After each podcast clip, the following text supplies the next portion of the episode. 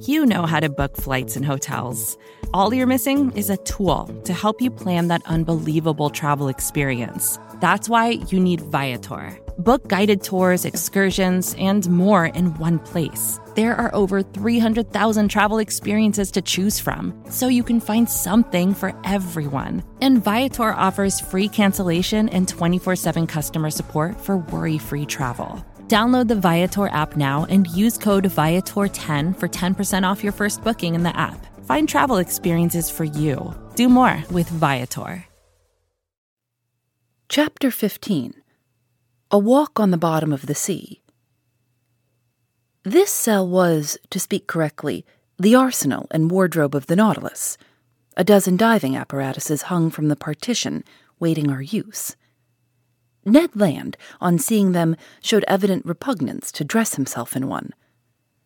But, my worthy Ned, the forests of the island of Crespo are nothing but submarine forests. Good, said the disappointed harpooner, who saw his dreams of fresh meat fade away. And you, Monsieur Aronnax, are you going to dress yourself in those clothes? There is no alternative, Master Ned. As you please, sir, replied the harpooner, shrugging his shoulders. But as for me, unless I am forced, I will never get into one. No one will force you, Master Ned, said Captain Nemo. Is Conseil going to risk it? asked Ned. I follow my master wherever he goes, replied Conseil. At the captain's call, two of the ship's crew came to help us dress in these heavy and impervious clothes made of India rubber without seam, and constructed expressly to resist considerable pressure. One would have thought it a suit of armor, both supple and resisting. This suit formed trousers and waistcoat. The trousers were finished off with thick boots, weighted with heavy leaden soles. The texture of the waistcoat was held together by bands of copper, which crossed the chest, protecting it from the great pressure of the water and leaving the lungs free to act. The sleeves ended in gloves, which in no way restrained the movement of the hands. There was a vast difference noticeable between these consummate apparatuses and the old cork breastplates, jackets, and other contrivances in vogue during the 18th century. Captain Nemo and one of his companions, a sort of Hercules who must have possessed great strength, Conseil and myself, were soon enveloped in the dresses. There remained nothing more to be done but to enclose our heads in the metal box. But before proceeding to this operation, I asked the captain's permission to examine the guns. One of the Nautilus men gave me a simple gun, the butt end of which, made of steel, hollow in the center, was rather large. It served as a reservoir for compressed air, which a valve, worked by a spring, allowed to escape into a metal tube. A box of projectiles in a groove in the thickness of the butt end contained about twenty of these electric balls, which, by means of a spring, were forced into the barrel of the gun. As soon as one shot was fired, another was ready. Captain Nemo, said I, this arm is perfect and easily handled. I only ask to be allowed to try it.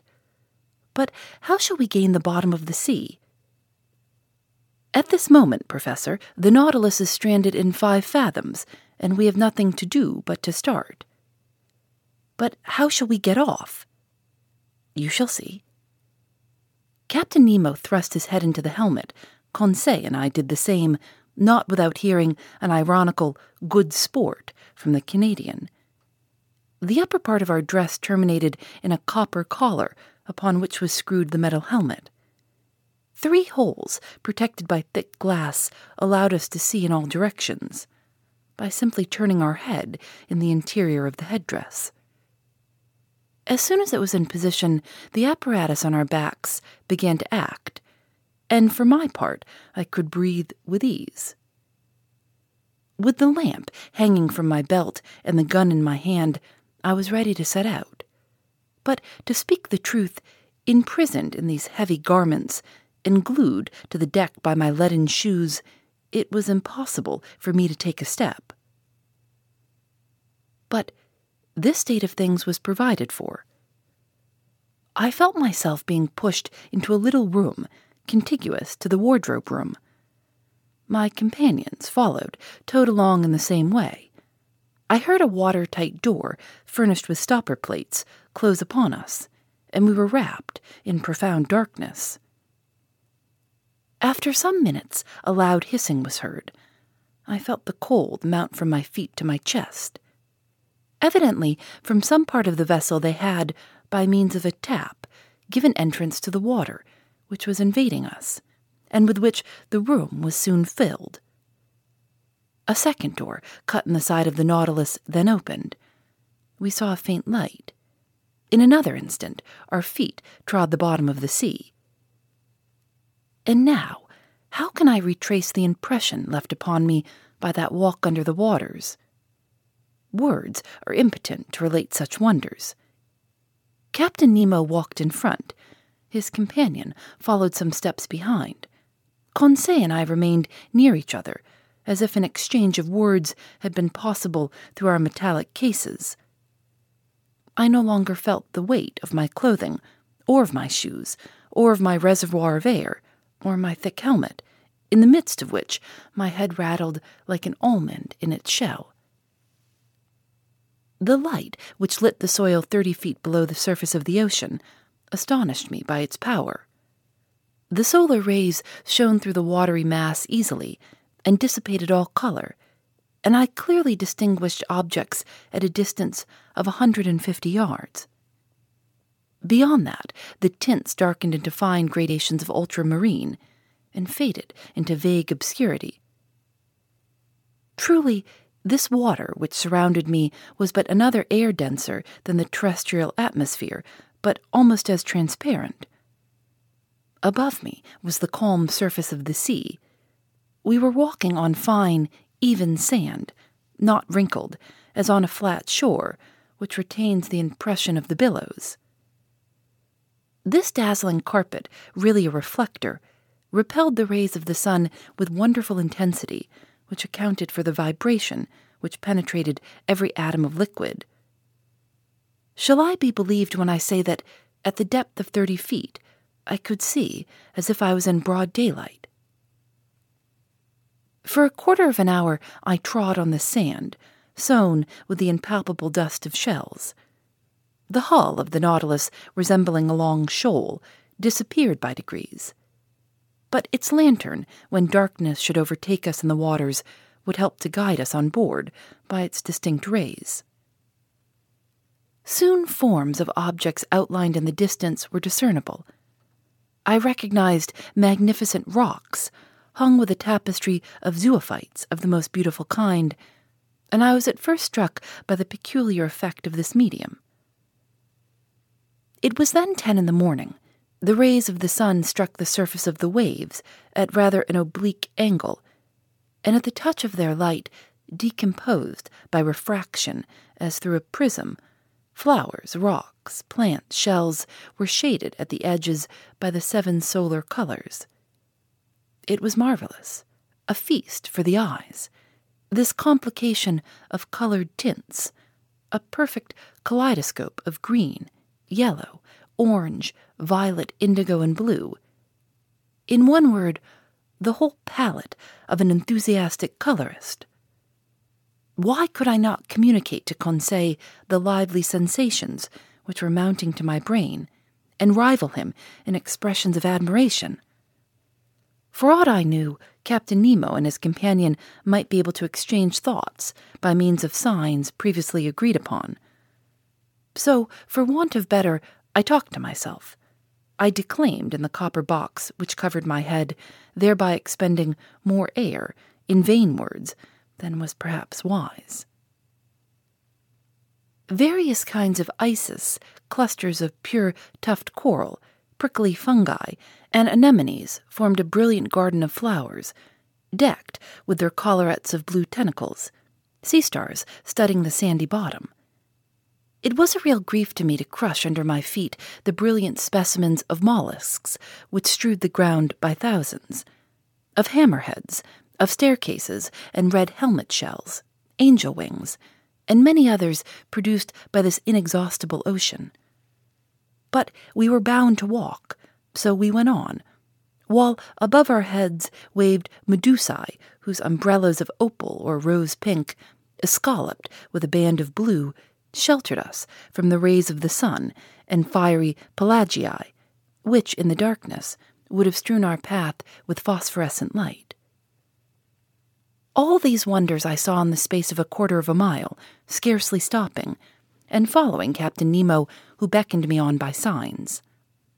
Soon, the nature of the soil changed. To the sandy plain succeeded an extent of slimy mud, which the Americans call ooze, composed of shells. We then traveled over a plain of seaweed, of wild and luxuriant vegetation. This sward was of close texture, and soft to the feet, and rivaled the softest carpet woven by the hand of man. But while verdure was spread at our feet, it did not abandon our heads. A light network of marine plants, of that inexhaustible family of seaweeds, of which more than 2,000 kinds are known, grew on the surface of the water. I noticed that the green plants kept nearer the top of the sea, while the red were at a greater depth, leaving to the black or brown the care of forming gardens and parterres in the remote beds of the ocean.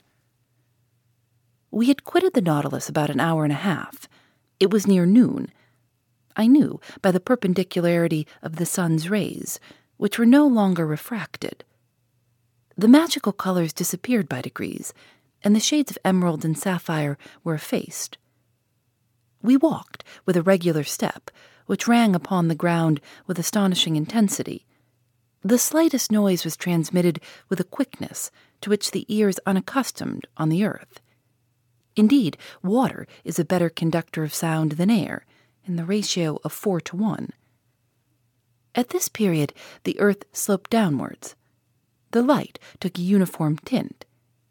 We were at a depth of a 105 yards and 20 inches, undergoing a pressure of six atmospheres. At this depth, I could still see the rays of the sun, though feebly. To their intense brilliancy had succeeded a reddish twilight, the lowest state between day and night. But we could still see well enough. It was not necessary to resort to the Ruhmkorff apparatus as yet. At this moment, Captain Nemo stopped. He waited till I joined him, and then pointed to an obscure mass looming in the shadow at a short distance. It is the forest of the island of Crespo, thought I, and I was not mistaken. Chapter 16 A Submarine Forest We had at last arrived on the borders of this forest, doubtless one of the finest of Captain Nemo's immense domains. He looked upon it as his own, and considered he had the same right over it that the first men had in the first days of the world. And indeed, who would have disputed with him the possession of this submarine property? What other hardier pioneer would come, hatchet in hand, to cut down the dark copses? This forest was composed of large tree plants, and the moment we penetrated under its vast arcades, I was struck by the singular position of their branches, a position I had not yet observed. Not an herb which carpeted the ground, not a branch which clothed the trees, was either broken or bent, nor did they extend horizontally. All stretched up to the surface of the ocean. Not a filament, not a ribbon, however thin they might be, but kept as straight as a rod of iron. Truly, it was the region of perpendicularity. I soon accustomed myself to this fantastic position, as well as to the comparative darkness which surrounded us. The soil of the forest seemed covered with sharp blocks, difficult to avoid. The submarine flora struck me as being very perfect, and richer even than it would have been in the Arctic or tropical zones, where these productions are not so plentiful. But for some minutes I involuntarily confounded the genera taking animals for plants, and who would not have been mistaken? The fauna and the flora are too closely allied in this submarine world. These plants are self propagated, and the principle of their existence is in the water, which upholds and nourishes them. The greater number, instead of leaves, shoot forth blades of capricious shapes, comprised within a scale of colors pink, carmine, green, olive, fawn, and brown. Curious anomaly, fantastic element, said an ingenious naturalist, in which the animal kingdom blossoms and the vegetable does not. In about an hour, Captain Nemo gave the signal to halt. I, for my part, was not sorry, and we stretched ourselves under an arbor, the long, thin blades of which stood up like arrows. This short rest seemed delicious to me. There was nothing wanting but the charm of conversation, but impossible to speak, impossible to answer. I only put my great copper head to Conseil's. I saw the worthy fellow's eyes glistening with delight and to show his satisfaction, he shook himself in his breastplate of air in the most comical way in the world. After four hours of this walking, I was surprised not to find myself dreadfully hungry. How to account for this state of the stomach, I could not tell. But instead, I felt an insurmountable desire to sleep, which happens to all divers, and my eyes soon closed behind the thick glasses and I fell into a heavy slumber, which the movement alone had prevented before. Captain Nemo and his robust companion, stretched in the clear crystal, set us the example. How long I remained buried in this drowsiness I cannot judge, but when I woke, the sun seemed sinking towards the horizon. Captain Nemo had already risen, and I was beginning to stretch my limbs when an unexpected apparition brought me briskly to my feet. A few steps off, a monstrous sea spider, about 38 inches high, was watching me with squinting eyes, ready to spring upon me. Though my diver's dress was thick enough to defend me from the bite of this animal, I could not help shuddering with horror. Conseil and the sailor of the Nautilus awoke at this moment. Captain Nemo pointed out the hideous crustacean, which a blow from the butt end of the gun knocked over, and I saw the horrible claws of the monster writhe in terrible convulsions. This incident reminded me that other animals, more to be feared, might haunt these obscure depths, against whose attacks my diving dress would not protect me. I had never thought of it before, but I now resolved to be upon my guard. Indeed, I thought that this halt would mark the termination of our walk, but I was mistaken for instead of returning to the Nautilus, Captain Nemo continued his bold excursion. The ground was still on the incline, its declivity seemed to be getting greater, and to be leading us to greater depths. It must have been about three o'clock when we reached a narrow valley, between high, perpendicular walls, situated about seventy five fathoms deep. Thanks to the perfection of our apparatus, we were 45 fathoms below the limit which nature seems to have imposed on man as to his submarine excursions. I say 75 fathoms, though I had no instrument by which to judge the distance. But I knew that even in the clearest waters, the solar rays could not penetrate further, and accordingly the darkness deepened. At ten paces, not an object was visible I was groping my way when I suddenly saw a brilliant white light. Captain Nemo had just put his electric apparatus into use. His companion did the same, and Conseil and I followed their example. By turning a screw, I established a communication between the wire and the spiral glass, and the sea, lit by our four lanterns, was illuminated for a circle of thirty six yards. As we walked, I thought the light of our Ruhmkorff apparatus could not fail to draw some inhabitant from its dark couch. But if they did approach us, they at least kept at a respectful distance from the hunters.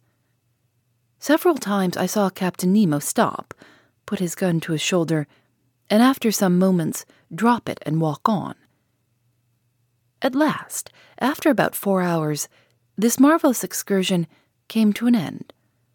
A wall of superb rocks in an imposing mass rose before us.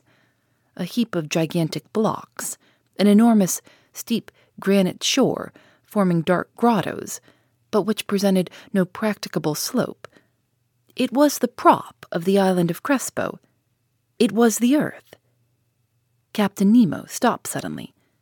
A gesture of his brought us all to a halt, and however desirous I might be to scale the wall, I was obliged to stop. Here ended Captain Nemo's domains, and he would not go beyond them. Further on was a portion of the globe he might not trample upon. The return began. Captain Nemo had returned to the head of his little band, directing their course without hesitation. I thought we were not following the same road to return to the Nautilus. The new road was very steep and consequently very painful. We approached the surface of the sea rapidly, but this return to the upper strata was not so sudden as to cause relief from the pressure too rapidly which might have produced serious disorder in our organization and brought on internal lesions so fatal to divers. Very soon light reappeared and grew, and the sun, being low on the horizon, the refraction edged the different objects with a spectral ring. At ten yards and a half deep, we walked amidst a shoal of little fishes of all kinds, more numerous than the birds of the air, and also more agile but no aquatic game worthy of a shot had as yet met our gaze, when at that moment I saw the captain shoulder his gun quickly and follow a moving object into the shrubs. He fired. I heard a slight hissing, and a creature fell stunned at some distance from us. It was a magnificent sea otter, the only exclusively marine quadruped. This otter was five feet long and must have been very valuable its skin, chestnut brown above and silvery underneath, would have made one of those beautiful furs so sought after in the Russian and Chinese markets. The fineness and the luster of its coat would certainly fetch eighty.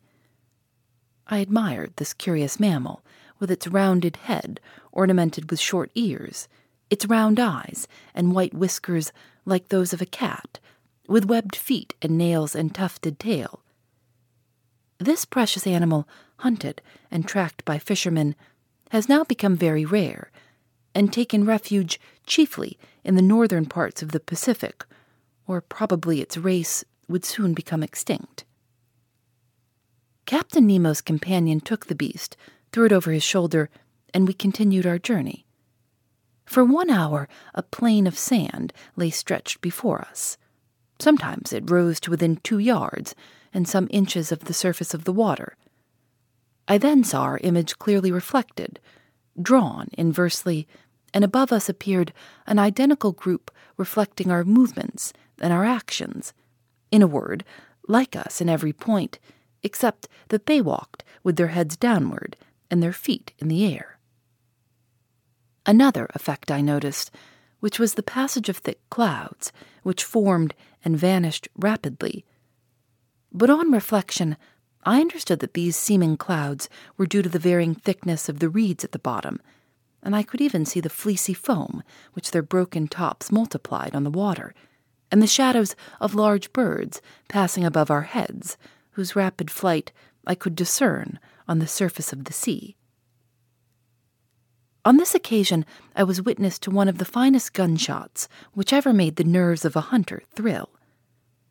A large bird of great breadth of wing, clearly visible, approached, hovering over us. Captain Nemo's companion shouldered his gun and fired when it was only a few yards above the waves. The creature fell, stunned, and the force of its fall brought it within the reach of dexterous hunter's grasp. It was an albatross of the finest kind. Our march had not been interrupted by this incident, for two hours we followed these sandy plains. Then fields of algae, very disagreeable to cross. Candidly, I could do no more when I saw a glimmer of light, which for half a mile broke the darkness of the waters. It was the lantern of the Nautilus.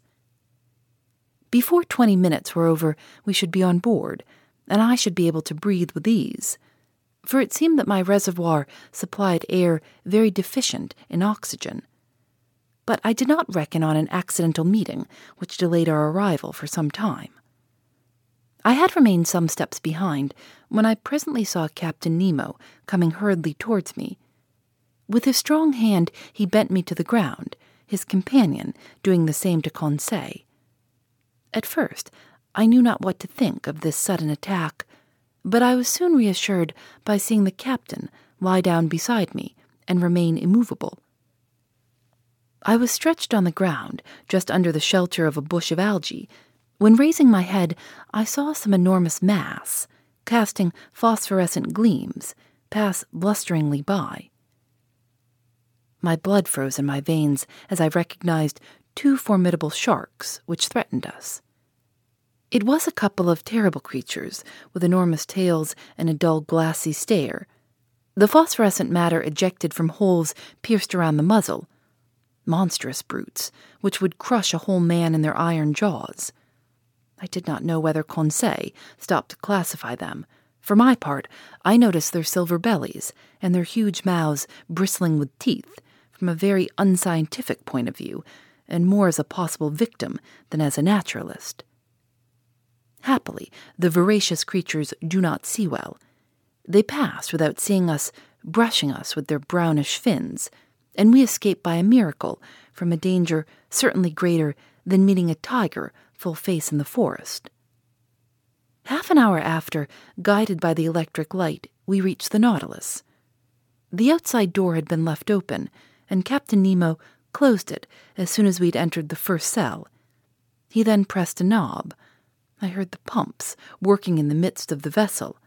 I felt the water sinking from around me, and in a few moments the cell was entirely empty. The inside door then opened, and we entered the vestry. There, our diving dress was taken off, not without some trouble, and fairly worn out from want of food and sleep, I returned to my room, in great wonder at this surprising excursion at the bottom of the sea. Phoebe Reads a Mystery is recorded in the studios of North Carolina Public Radio, WUNC.